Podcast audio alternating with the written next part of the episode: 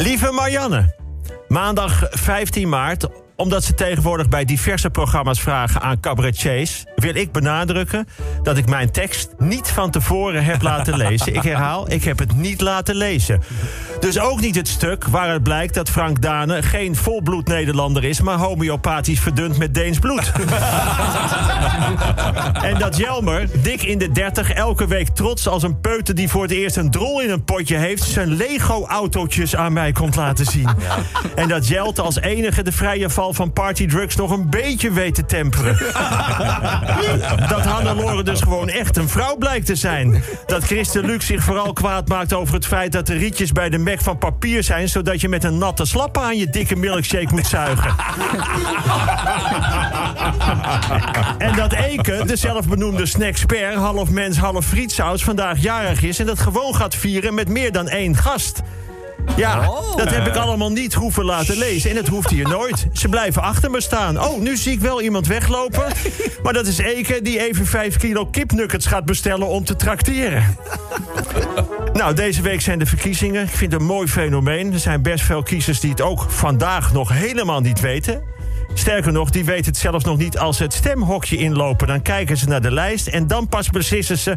ja, die doe ik. Zomaar opeens. Is dat raar? Nee hoor. Ik ken het van school. Hadden leerlingen vier of vijf of zelfs zes jaar keuzebegeleiding. Maar de meesten hadden vlak voor het eindexamen nog geen flauw idee wat ze verder willen. Geen flauw idee. Zelfs na twee tussenjaren wisten ze het nog niet. Sommigen kozen dan totaal uit het niks bijvoorbeeld... om dan maar sidekick bij de radio te worden. Kwam uit geen enkele beroepentest, maar het leek ze wel makkelijk... en het verdient buitengewoon goed.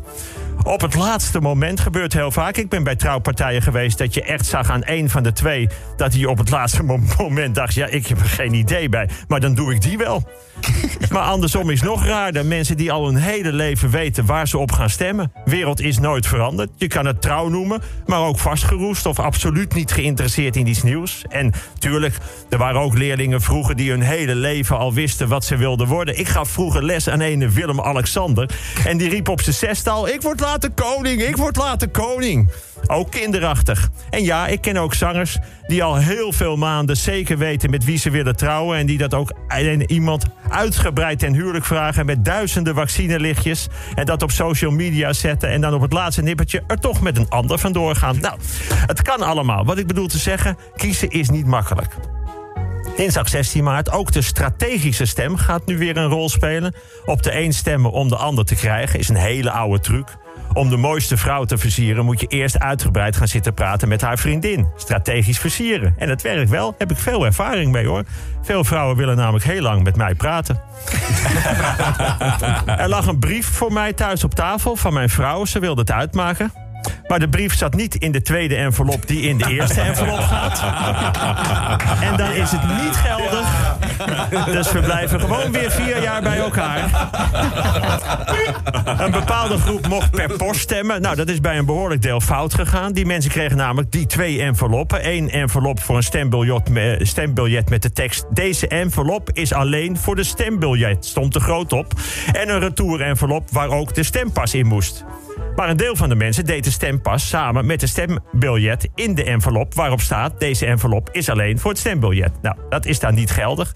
Ik kan hier twee dingen over zeggen. Eén.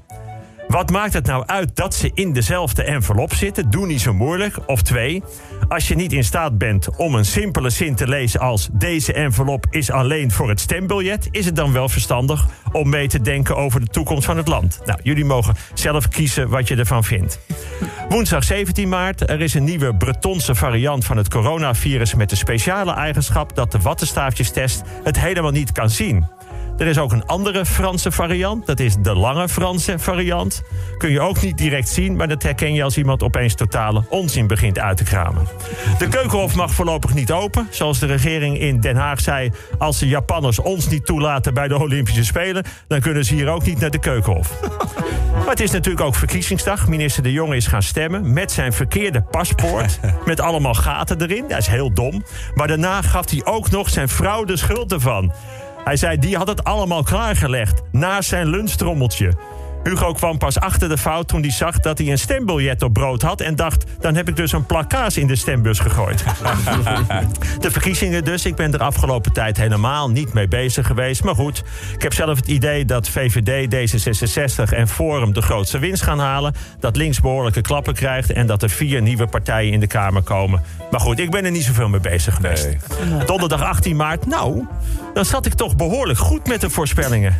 VVD, grote winst. Het is net als in het onderwijs. Als je veel fouten maakt, dan mag je blijven zitten.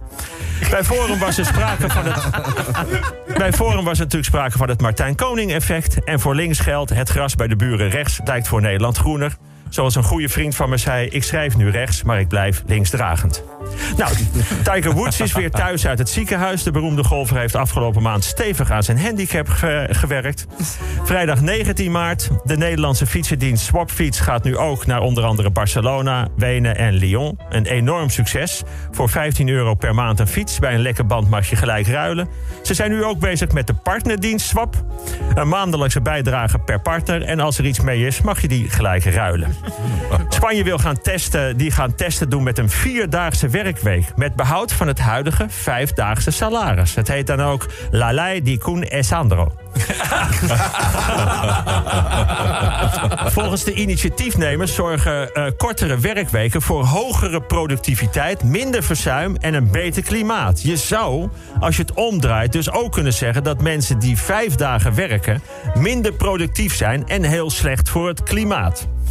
Nogmaals, ik heb niets hoeven laten lezen van tevoren. Nou, tenslotte, ook mijn vrouw is vandaag jarig. En haar hoef ik ook nooit iets te laten lezen van tevoren... omdat zij mij toch wel begrijpt. En dat vind ik heel lief, dus gefeliciteerd. Tot volgende week.